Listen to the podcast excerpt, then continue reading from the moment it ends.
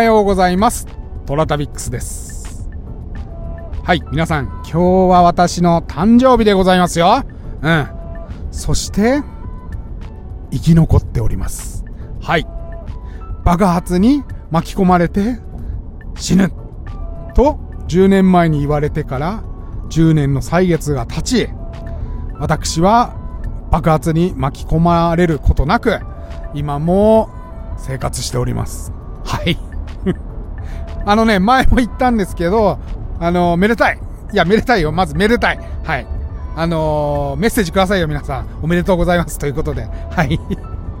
あのね、いや、前も言ったんだけどね、良かったですよ、今年。あのー、まあ、今年っていうか、ここ10年ね、まあ、そういうことを言われて、生活してましたので、まあ、とりあえずね、自分の人生に集中するっていうこと、まあ、悔いのない人生にしようっていうことをしたり、うん。まあ、健康はそんな気ぃつけてないんだけど、そういうね、事故とかさ、そういうことには、あの、合わないようにと思っていましたので、ね、怪我や事故はなかったですし、この10年ね、楽しく生活毎日してましたので、どうだろうねみんなどうします？じゃあ来年死ぬってなったら、今日からどういう生活します？うん。あの、目的とかいらないと思うんですよ、僕。ちゃんと生きるっていうことに集中する？うん。毎日食べて、毎日楽しく過ごして、毎日寝て、うん。こう、それの繰り返しなわけじゃないですか、人生って。だからね、それを毎日できるかどうか、あるいはそれを意識して生きているかどうかっていうだけで、割と楽しく過ごせるもんだなーっていうのは学びとしてありました。だからね、まあ、今日は誕生日ですけれども、今日以降も、明日からも楽しく、いろんな人と会って、いろいろ喋って、いろいろ知識を得て、それをここで話してっていうことをね、毎日毎日繰り返せればいいなぁと、本当に、えー思っております。というわけですね、えーこの番組はフォロワー30万人、日本全国を旅するインスタグラマー、トラトビックスが、懐かしい街並みをご紹介したり、旅のよもやま話をすることで、奥様の心の悩みを解決する番組でございます。てなわけで私は今、えー、どこだこりゃ？ちょうど、三重県の亀山市に入ったところでございますと。えー毎朝7時に更新、私のインスタ、トラタビックス。今朝の1枚ですけれども、今朝は以前投稿しました、島根県の荒島町。まあね、見ていただいた通り、えー古い駅があったりですね、古い街並みをご紹介していたわけですけれども、荒島町は位置的に言うと、東の果て。なんで、まあ、鳥取県との県境ぐらいにございます。島根っていうとね、宍道湖っていう、まあ、大きい湖があるんですが、宍道湖の右隣って言ったらいいのかな？東側に中海、日本海と地形を挟んで湖のように、えー広い、えースペースが広がっている、うん、ところになります。荒島町はですね、その中海の目の前にある町になります。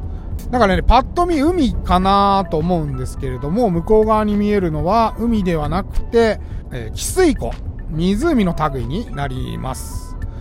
汽水湖はね、海水が2分の1、それから淡水が2分の1のハーフハーフでございまして、海水魚も淡水魚もどちらも住んでるんですね。珍しいですね。うん。有名なところで言うと、浜名湖なんかも汽水湖になるそうで、隣のね、宍道湖も汽水湖になります。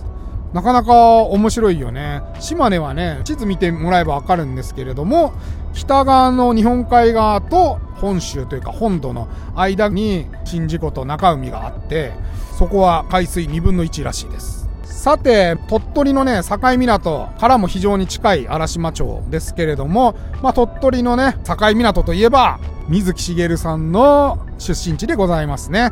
で、古くはまあ、島根には小泉八雲なんかもいましてですね、えーラフカディオ・ハーンなんて言いますけれども、えー彼がいろいろな妖怪の話を文庫にまとめたものもございますしね、まあ、妖怪にね、慣れ親しむにはいい土地なんじゃないかなと思います。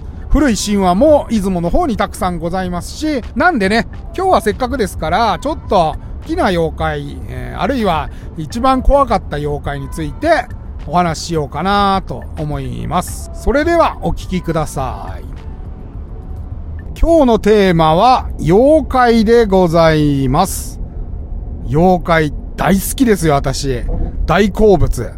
もう、敬愛する水木しげる先生、それから、そこから連なるいろんな作家の方々、怪異端、うん。いろんな話が好きでございます。水木しげる先生がね、まあ、数年前にお亡くなりになられまして、で、私もお葬式の方に参列させていただきました。一般の方が参列できる日ですけれども、そちらで参加させていただきました。4歳、5歳ぐらいからずっと妖怪は好きでございますね。ただね、妖怪にテーマを置いた旅っていうのはまだしたことはないので、そうですね、心霊スポット巡りなんかも私しないですから、だからまあ、妖怪にテーマを置いて、この地方の何々みたいな形で回ったりですね。まあ、あともう一個考えてる、まあ、平家のお中土伝説が残っている山村に行くっていうのもなかなか面白いかなと今計画中です。妖怪いろいろいますよね。うん。妖怪はね、多分ちょいちょい日を改めていろいろお話ししたいなと思いつつ、私が一番小さい頃に怖かった妖怪の話をしたいと思います。私ね、一番ね、妖怪の中で怖かったのがですね、頑張り入道。絵はね、見ていただければそんなに、なんていうのかな、怖い感じじゃないんですけど、頑張り入道はね、トイレに出てくるんですよ。トイレの窓から覗くらしいんですよ。トイレで頑張ってると、後ろからガラッと窓開けて、覗いてくるっていう、うん、妖怪がいるんですね。後ろからね、ガラッとおじさんが首を突っ込んで、ただ見てくるっていうね、だけの妖怪なんですけど、めっちゃ怖いなと思って、私小さい頃は、便座ありますよね。洋式便器の上に、足を乗せまして、和式のような形で用をしておりました。うちもね、本当に真後ろに窓がガラッとありまして、うち換気扇なかったんで換気するためにね、窓開けてんすよ。だからね、もうそこが気になって気になってね、なんか見たとかじゃないんだよ。誰かに見られたとか、そういうことじゃないんだけど、もうそのね、開いてる窓が気になってしょうがないから、もう首はね、180度近く、後ろに傾けまして、で、あの、用を足していると。そんな形で、えー、おりました。その癖は結構残るわけですよ。だからね、本当に二十歳ぐらいまで、私、便座に座れなくて、便座の上に全部脱いで、靴下まで脱いで、足を乗せて用を足してました。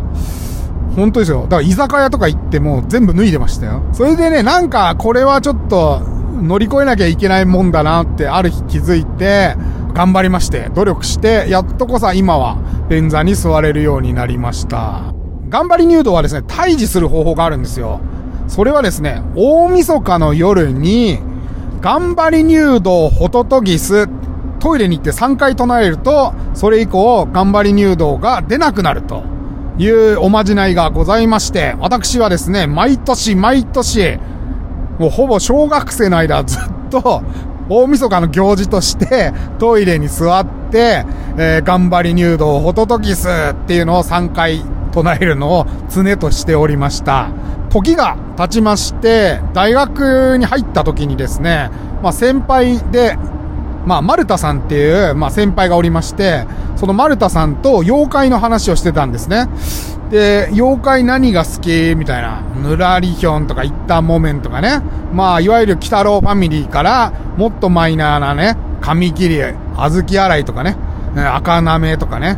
こう、いろいろ話したわけですよ。そう、何が一番怖かったみたいな。あ、俺頑張り入道めっちゃ怖かったっすよつってね。言ったら、マルタさんが、え？トラタビックスさ、それ、違くない？って言うんすよ。いやいやいや、頑張り入道でしょつったら、いやいやいや、つって。それね、多分ね、頑張り入道だよ、つって。頑張り、えっとね、なんか、頑張りってなんかトイレのことじゃなかったかなとか言って。だから、頑張りに現れる入道だから、頑張り入道だよって。だから僕ずっと年末に意味のないおまじないを唱えていたんだなっていうことに気づきました。頑張るんじゃなくて、頑張りだったね。うん。頑張ってもしょうがないよね。僕の保育園時代の頑張りは全て無駄でございました。はい。僕はね、なんか、うーん、うーんつってうんちするとき頑張るでしょだからね、頑張り入道だと思ってたわけよ。うん。そういう勘違いもあるよ、人生って。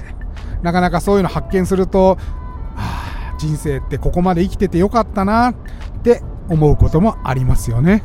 てなわけでお時間参りましたので、今日はここまで。トラタピックスは皆様からのお便りをお待ちしております。感想なんかでも全然結構ですよ。今日の話こうだったねみたいな。うん。コメント皆さん書いてくれているので、いつも読んでいます。えー、これがモチベーションになりまして、また私は毎日ラジオを更新しておるわけでございます。えー、てなわけでね、オーディのお便り機能を使っていただいても結構ですし、えー、私のインスタ、toratabix、えー、トラタビックスの方に、えー、DM いただいても結構でございます。それでは、いってらっしゃい。